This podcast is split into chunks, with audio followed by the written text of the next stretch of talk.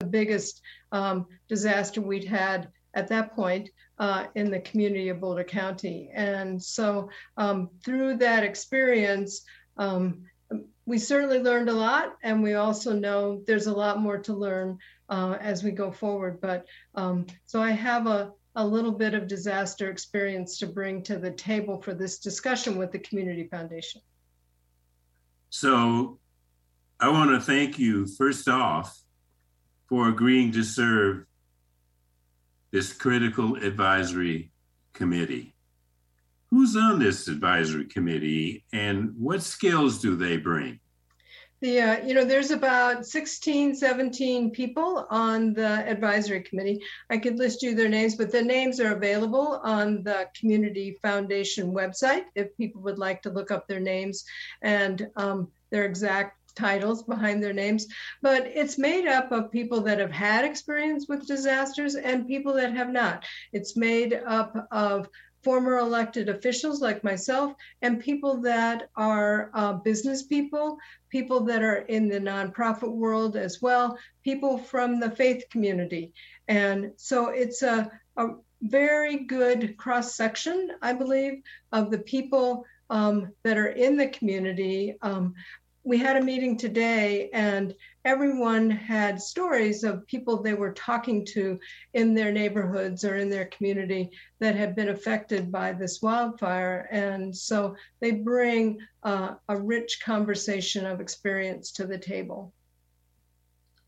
Well, your experience with the long term recovery group after the 2013 flood gives you a unique insight into the work of this Wildfire Fund Committee. Can you tell us about some of the lessons learned from that recovery effort that you're bringing now to your role with the Wildfire Fund? Well, it's it's ironic that you asked that question in that there was a lessons learned uh, document that was created when the long-term recovery group finished, and I, I thought I need to get my hands on that document because I think that would help us. Um, you know, my memory, I'll, I'll, but I'm doing the best I can from my memory. But I think that document would help us if we could find it. The um, but I think one of the big things that we learned was to um, before that disaster, we didn't have a permanent VOAD, a volunteer organization of disaster um, recovery nonprofits, and now we do. And that has been in place since the flood. And so there was a group that was ready to stand up and do the work that nonprofits do. But what we didn't have was then this bigger community uh, case management group that was an organized effort. There are many nonprofits that are doing case management now, and um, but I think having a more permanent structure doesn't mean it's operating every day, all day, but that people know their roles and can step right into them when a disaster hits. Because unfortunately, I think there'll be more. So, what kind of folks uh, do you try to bring to a case management situation after a disaster? What, what well, kind think, of oh, what kind of professionals are are are you seeking to well, there help are with this work? Oh, excuse me. I'm sorry. That's all right. Um, there are organizations operating now like Sister Carmen or EFA or Lutheran Family Services or Jewish Family Services who um, are doing case management on a day to day basis, unrelated to um, any particular disaster. And so the, the, the issue at hand is that there is a big an increase in need um, that requires some kind of upstaffing that um, an additional funds into the mix to be able to serve everyone that has needs. And so I think the that kind of how do you get stand that up really quickly is probably the work we need to be doing going forward uh, on a permanent basis. But the, we're starting to figure it out. I, you know, at the beginning you'd said um, the finalizing um, what this advisory group is going to advise around the money. And I think we're really more in an interim stage at this point, trying to uh, assess all the needs and with a big caveat that, as you mentioned, there's $500 million of identified under insurance. Um, and the the need is huge and the and we don't have enough money to fill that gap but how can we bring people to the table with other funds and put together a um, the best possible relief that we can to folks? But uh, it will take some time to put all that together and be able to work through um, what's the most equitable way to do that so what you know i mean the statement talks about a lot of money. Yeah. Um, what is the greatest misconception in the community about that wildfire fund? Um, you know i, I believe that probably I mean, I'm speculating here, but what I've heard is that there's concern among folks that uh, it has taken a long time for the money to be spent. Um, but in fact, if you compare it to other disasters, both locally and nationally, that getting eight over $8 million out the door in the first um, couple of weeks in terms of cash payments to meet immediate needs of people that were homeless, uh, then um, that's really compared to other disasters pretty fast. And um, and that we're getting, I think, fairly close to being able to um, have a methodology for distributing the rest of the money. Uh, but even that distribution won't happen overnight because the it needs to be equitable and it also needs to be um, done in a way that it doesn't first inhibit people's ability to get their insurance or get their FEMA money. And so, consequently, the money from the Community Foundation and community foundations around the country, generally speaking, are the last in dollars because so that people can maximize um, the amount of money that they're getting from other sources.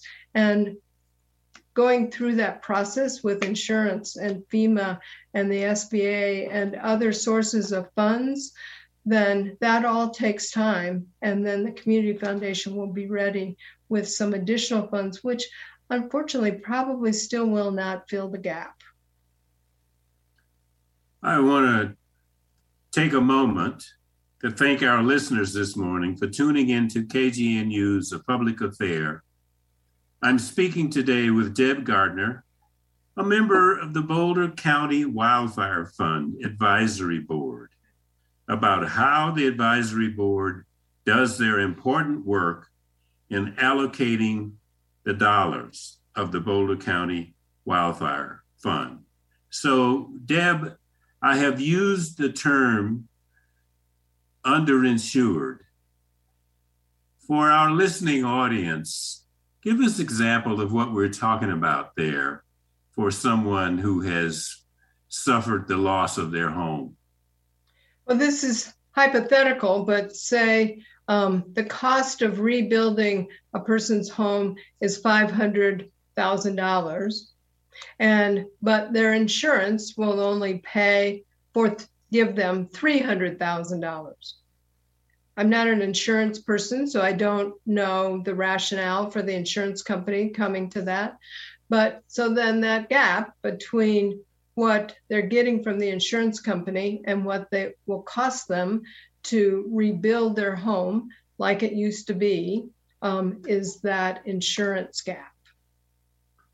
So, what kind of tough questions is the advisory committee dealing with today um, in terms of allocating the, the community foundation's available funds? What's the hardest part of that job, being on the advisory committee? Well, I think one of the most overwhelming things is um, twofold. One, the gap is bigger than we can fix. And so, how do you make a decision about where to put the limited funds that the community foundation has? And the and I think too that it's a changing landscape about where the need is and what the exact need is. And so, how do they balance the advisory committee and balance the uncertainty that everyone is living with and the magnitude of the gap? And the community foundations, as stated on their website, you know, their goal is to really fill gaps, be the last money in, and be equitable in their distribution of funds. And I think that calculus is, um, given the uncertainty, really kind of unknown about well, what's what's the right answer and all that because we want to be able to help everyone, uh, and that may not be possible we're starting to get letters, uh, emails from uh, folks in the community, and we're reading all of them.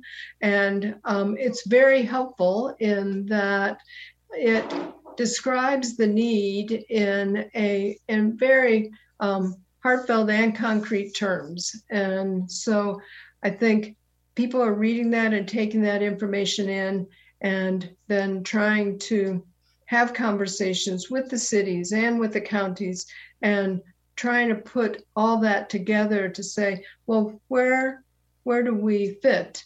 Um, where can we be the most helpful, knowing that the need is greater than any amount of money anyone has? So I'm assuming that the work of the Wildfire Fund Advisory Committee is also going to require partnerships with other agencies in the community? Are you feeling uh, positive about the number of, of uh, potential partnerships you're putting together in order to conquer this work? Yeah, I believe so. The um, the you know we part of that first out money um, was with groups like Jewish Family Services that really stepped up to be able to um, provide mental health services to folks, and then uh, also to United um, Policyholders, which is a nonprofit company that operates around the country, helping folks uh, work through their insurance issues with their insurance companies. They're professional uh, at uh, helping people work through that process and be able to get hopefully get the most money that they possibly can.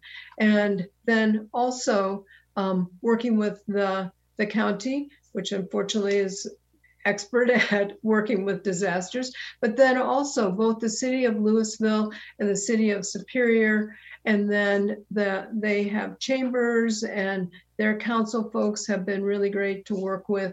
And I think the, uh, and also there are at least two uh, community organizations that have um, formed to help their citizens Marshall Together and Superior Rising, which is very helpful because they create an opportunity for communication to individuals that survived the fire that um, I don't think any one organization that's out there in the county right now could have done that. And so they provide a platform for an exchange of information that's very valuable to everyone.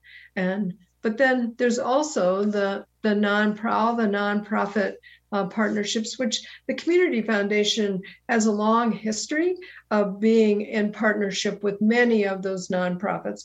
Again, partly because of previous disasters and to just the ongoing community work.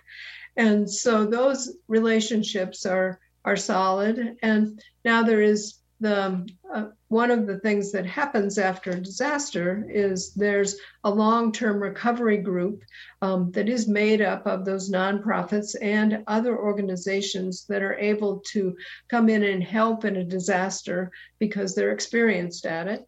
And the, so that long-term recovery group is operating as well and we're working to partner with them and try to figure out again where's the most need that we has how can we be most helpful with them so i'm not i'm not assuming that there is a distinct answer to this, but are there things that make Boulder County unique compared to other communities when it comes to philanthropic dollars playing a role in rebuilding?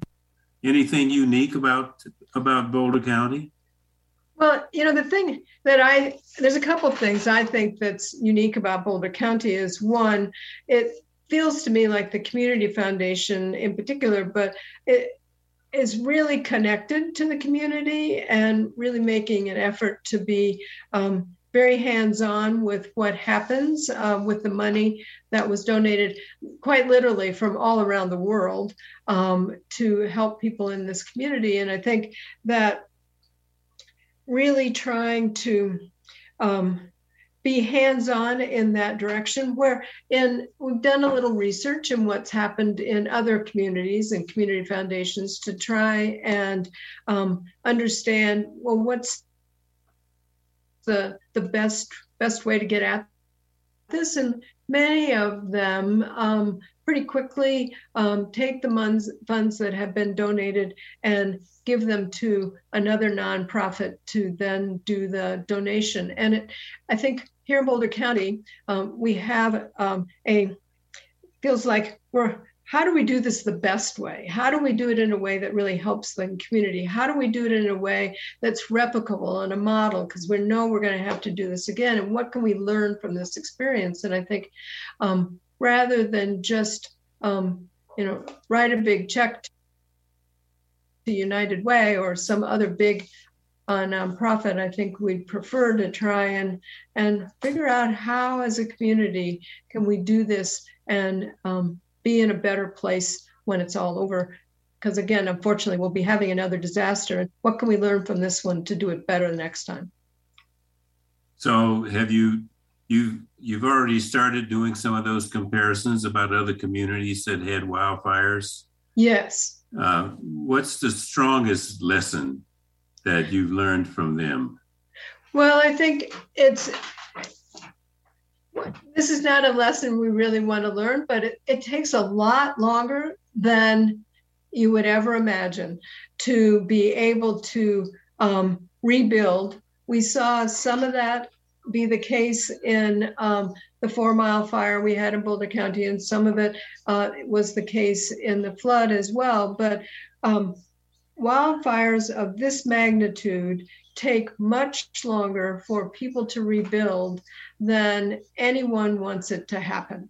We all want it to be much more immediate. And um, unfortunately, there's a record out there in communities across the country of it taking much longer than, um, than anyone hopes or anticipated. And I think that's another place where we, I mean, everyone I've talked to, it's like, well, we can do better than that. We we can make this happen faster, and I think that's really at the the in the back of everyone's mind is how how do how do we facilitate rebuilding in a way that um, could have it happen um, faster and easier, less less bureaucratically uh, you know how, how do we help people navigate their way through a process that they never expected themselves to have to deal with? It isn't like you know something we learned in some other experience. This this is new to everyone. And so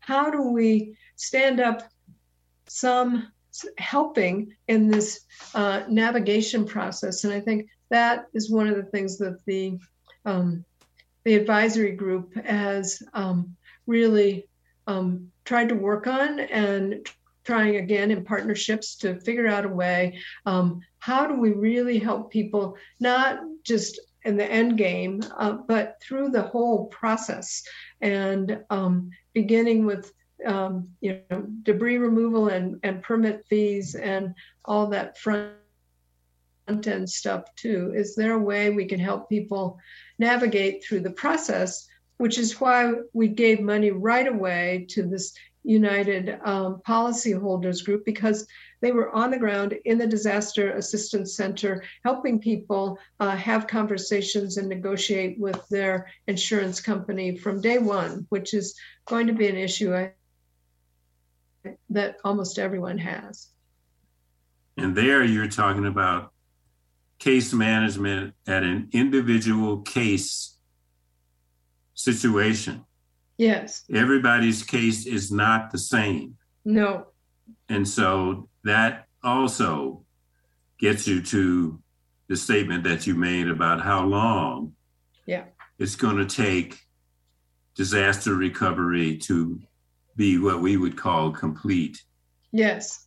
Yeah. So um, there are long term and short term needs related to this fire. How, how does the advisory committee get its information on what those short term and long term needs are about?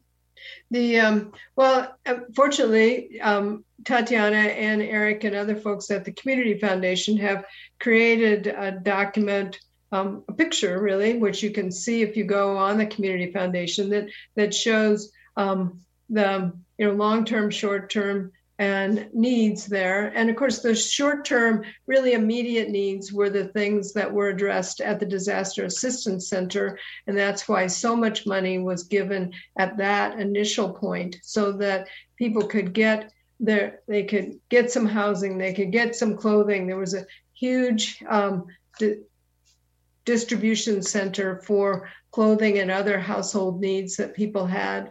And how to and that's what that whole front end part was about those very immediate needs. But there will still be folks going forward who um, will have as a consequence of the fire lost their job and then eventually have a change in circumstance that they could have an immediate housing need um, in you know uh, two or three months from now that they hadn't anticipated. And so there's money there for those immediate needs. And they'll we've allocated money for that and that money will be there if people need have an immediate need about it. But then looking at that longer term um, needs then again kind of breaking out how do we be able to serve people in that next kind of middle period but still have some money at the very end if there are folks that have again changed circumstances or something that no one foresaw how do we be able to still help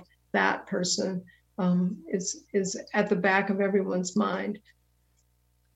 So, Deb Gardner, I want to thank you again for being with us this morning uh, and sharing the information that you have shared with us about the very important, critical work of our Wildfire Fund Advisory Committee. Um, for our listeners, thank you for tuning in to the Community Foundation's monthly program on KGNU called A Public Affair. You can learn more about the Community Foundation of Boulder County at commfound.org. We'll be back with you on KGNU's A Public Affair on April 25th 2022. Be well, everyone. Be well.